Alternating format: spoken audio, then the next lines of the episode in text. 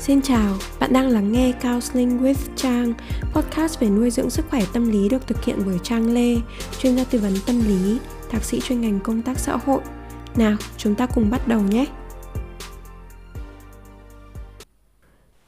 Chỉ còn chưa đầy 90 ngày nữa là hết năm 2020 rồi.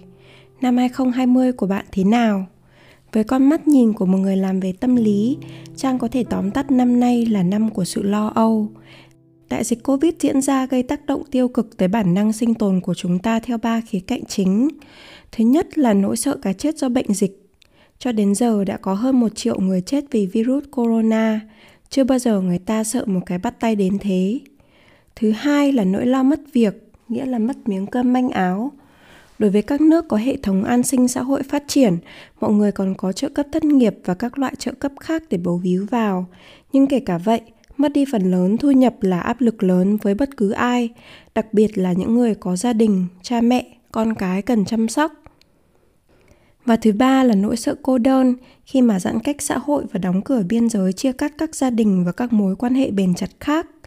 Có những người dù ở xa cha mẹ chỉ nửa tiếng chạy xe, cũng không thể sang thăm cha mẹ suốt nhiều tháng trời đó là chưa kể, tất cả những sự thay đổi và xáo trộn còn có thể làm lộ ra hay trầm trọng hóa những thứ vốn đã có vấn đề. Vậy bạn có đang ổn không?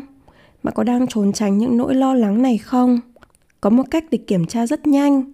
Nếu như bạn ngẫm lại và thấy mình là người chỉ ngồi không 5 phút là không chịu được, thì câu trả lời chắc chắn là bạn không ổn và bạn đang trốn tránh cảm xúc của mình. Trước khi nói về phương pháp giúp bạn giảm lo âu, căng thẳng, sợ hãi một cách nhanh chóng nhất – Trang muốn nói qua một chút về vòng tuần hoàn của sự lo âu để mọi người hiểu vì sao vùi đầu vào công việc hay ngồi xem Netflix cấy phim bộ không phải là cách hợp lý để giải tỏa lo âu. Vòng tuần hoàn của sự lo âu bắt đầu khi bạn gặp một chuyện gì đó khiến bạn nghĩ là nguy hiểm. Giả sử bạn bị tai nạn ngã xe bó bột nhiều tháng trời, bây giờ chân bạn đã gần như lành lại hoàn toàn. Bác sĩ nói bạn có thể chạy xe trở lại, nhưng ý nghĩ chạy xe lại khiến bạn lo sợ bạn lo sợ vì khi này não bộ của bạn bật sang chế độ sinh tồn. Nó muốn bảo vệ bạn khỏi khả năng bị ngã xe trong tương lai bằng việc đẩy cảm xúc của bạn lên cao và tăng các phản ứng khác của cơ thể như tăng nhịp tim, giảm máu xuống tứ chi khiến chân tay buồn rủn. Nếu như bạn lựa chọn tránh không nghĩ đến việc lái xe nữa, sự lo lắng của bạn sẽ giảm xuống vì bạn không còn đặt mình vào hoàn cảnh mà não bộ của bạn liệt vào danh sách nguy hiểm. Tuy nhiên, khi đó não bộ của bạn sẽ ghi nhớ trải nghiệm này và tự đánh giá việc trốn tránh lái xe là cách thức hiệu quả để bảo vệ bạn khỏi nguy hiểm. Và thế là, lần tới khi bạn nghĩ tới việc lái xe, não bộ của bạn sẽ tăng những phản ứng lo âu lên so với lần trước để chắc chắn là bạn lại tiếp tục lựa chọn trốn tránh ý nghĩ về việc lái xe. Dần dần, bạn sẽ nhận thấy việc quay trở lại lái xe càng ngày càng khó hơn, nhất là khi theo thời gian thì những kỹ năng lái xe của bạn thui chột dần đi, và điều đó trở thành một rào cản nữa khiến cho bạn lo lắng thêm. Lái xe là một việc rất quan trọng trong cuộc sống hiện đại, nên chắc chắn bạn sẽ thường xuyên nghĩ về việc đó, và vô hình chung, một cách gián tiếp, cuộc sống hàng ngày của bạn sẽ trở nên lo âu căng thẳng hơn rất nhiều. Rất nhiều người cảm thấy lo lắng mà không biết vì sao. Thực ra lý do chính là bởi vì mọi người có rất nhiều vấn đề khúc mắc khác nhau Tuy không quá trầm trọng để bạn nhận ra và chỉ mặt chúng, nhưng chúng cộng dồn lại với nhau tạo thành một cục lo lắng thật to để gây ảnh hưởng tới bạn. Vậy, thay vì lảng tránh những nỗi lo âu bạn nên làm gì? Câu trả lời là bạn nên đối diện với chúng, nhưng cần phải đối diện đúng cách. Não bộ của chúng ta nhận biết nguy hiểm theo hai loại. Loại thứ nhất là nguy hiểm thật sự, real threats, và loại thứ hai là nguy hiểm tự suy, perceived threats do não bộ bạn tự suy ra từ những trải nghiệm thương đau trong quá khứ. Chuyện gặp nguy hiểm thật sự thì không nhiều, nhưng nguy hiểm do não bộ bạn tự suy ra thì rất nhiều. Ví dụ rõ ràng nhất là ý nghĩ về việc lái xe mà Trang đã nhắc tới ở trên. Bạn chưa chạy xe lại, cũng chưa gặp tai nạn lại, nhưng cơ thể và não bộ của bạn đã phản ứng rồi. Nếu gặp nguy hiểm thật sự thì bạn cần phải giải quyết hoặc tránh nó thật để bảo vệ bản thân. Nhưng trường hợp bạn gặp nguy hiểm thật sự thì không nhiều, Chúng ta gặp khó khăn về cảm xúc chủ yếu là do nguy hiểm tự suy. Chúng là nỗi lo hay sự căng thẳng về việc tình yêu của bạn có thể tan vỡ, tài chính của bạn gặp khó khăn, áp lực học tập, vân vân. Tất cả những thứ thực ra chưa xảy ra vì ngay tại giây phút này đây, tình yêu của bạn vẫn còn, hạn trả tiền nhà chưa tới, Bài kiểm tra phải tận tuần sau mới đến lịch. Bạn đang ở đây, vô cùng an toàn, nhưng bạn lại lo lắng hơn bao giờ hết. Để giảm thiểu cảm giác lo âu căng thẳng, sợ hãi do những mối nguy hiểm tự suy, chúng ta cần giúp não bộ nhận ra rằng thực ra trong lúc này bạn đang an toàn.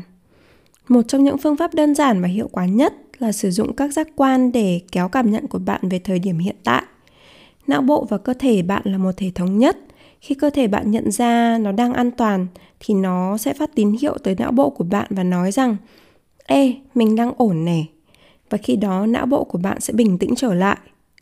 Mỗi khi bạn lo âu, căng thẳng hay sợ hãi, hãy hít vào thở ra ba hơi thật sâu, rồi quan sát và liệt kê ba thứ bạn nhìn thấy trong không gian xung quanh mình. Hãy thầm gọi tên và dành chút thời gian để miêu tả chúng trong tâm trí bạn. Nếu cần thì bạn hãy dừng podcast này và thử làm theo xem. Tiếp theo, bạn hãy tìm ba thứ mà bạn có thể cảm nhận bằng xúc giác của mình và cảm nhận chúng. Bạn có thể cầm nắm một vật gì đó xung quanh bạn hay xoa hai lòng bàn tay vào với nhau và cảm nhận sự va chạm giữa những ngón tay. Cuối cùng, bạn hãy liệt kê 3 tiếng động mà bạn có thể nghe thấy trong không gian xung quanh mình. Mình chọn phương pháp này để giới thiệu bởi vì bạn có thể áp dụng nó ở bất cứ đâu, nhất là khi bạn đang ở giữa đám đông và không muốn bị những người khác biết được bạn đang lo lắng. Rất nhiều người bị rối loạn lo âu hay thậm chí có những cơn hoảng loạn anxiety attack nói rằng phương pháp này có hiệu quả với họ. Thêm một lý do nữa là phương pháp này rất dễ cá nhân hóa. Bạn có thể chọn sử dụng giác quan nào phù hợp với bạn nhất. Ví dụ như nếu bạn rất nhạy cảm với mùi hương thì bạn có thể chọn loại nước hoa mà bạn yêu thích, xịt chúng và cảm nhận những cảm giác mà mùi hương đó đem lại cho bạn. Muốn biết phương pháp này có hiệu quả hay không thì bạn hãy thử đi. Mỗi khi bạn có cơn lo âu căng thẳng Hãy chấm điểm mức độ lo lắng của bạn trên thang điểm từ 1 tới 10, với 10 là mức lo lắng cao nhất, rồi áp dụng phương pháp này và chấm điểm lại, rồi so sánh xem mức độ lo lắng của bạn có giảm đi không. Dù ít dù nhiều, Trang tin chắc là nó có hiệu quả. Chỉ cần bạn thực hành nó thường xuyên, sử dụng nó ngay cả khi bạn không lo lắng, biến nó thành thói quen, thì tác dụng của nó sẽ tăng lên. Và vô hình chung một ngày của bạn sẽ nhẹ nhàng thanh thản hơn bởi vì phương pháp này giúp khơi gợi hệ thần kinh đối giao cảm của bạn hoạt động. Hệ thần kinh đối giao cảm có vai trò giúp cho tâm trạng của bạn bình ổn, an yên. Nhưng mình cũng muốn nhấn mạnh là giảm cảm giác lo âu chỉ là bước khởi đầu. Nó giúp chữa triệu chứng, chứ không phải là chữa nguyên nhân. Nó chuẩn bị cho bạn sẵn sàng hơn để đối mặt với nguyên nhân của sự lo âu. Nhưng có bắt đầu thì mới có kết quả, phải không? Hy vọng là phương pháp này sẽ trở thành một trong những kỹ năng giúp bạn vượt qua những tháng còn lại của năm 2020 một cách thành công nhất. Năm 2020 là cơ hội để chúng ta hiểu về những giới hạn của bản thân và của xã hội nói chung. Cuộc sống như một đồ thị hình sin, có lúc lên có lúc xuống. Có thể chúng ta đang ở một trong những đáy của đồ thị, nhưng rồi chúng ta sẽ từ đáy mà tiến lên.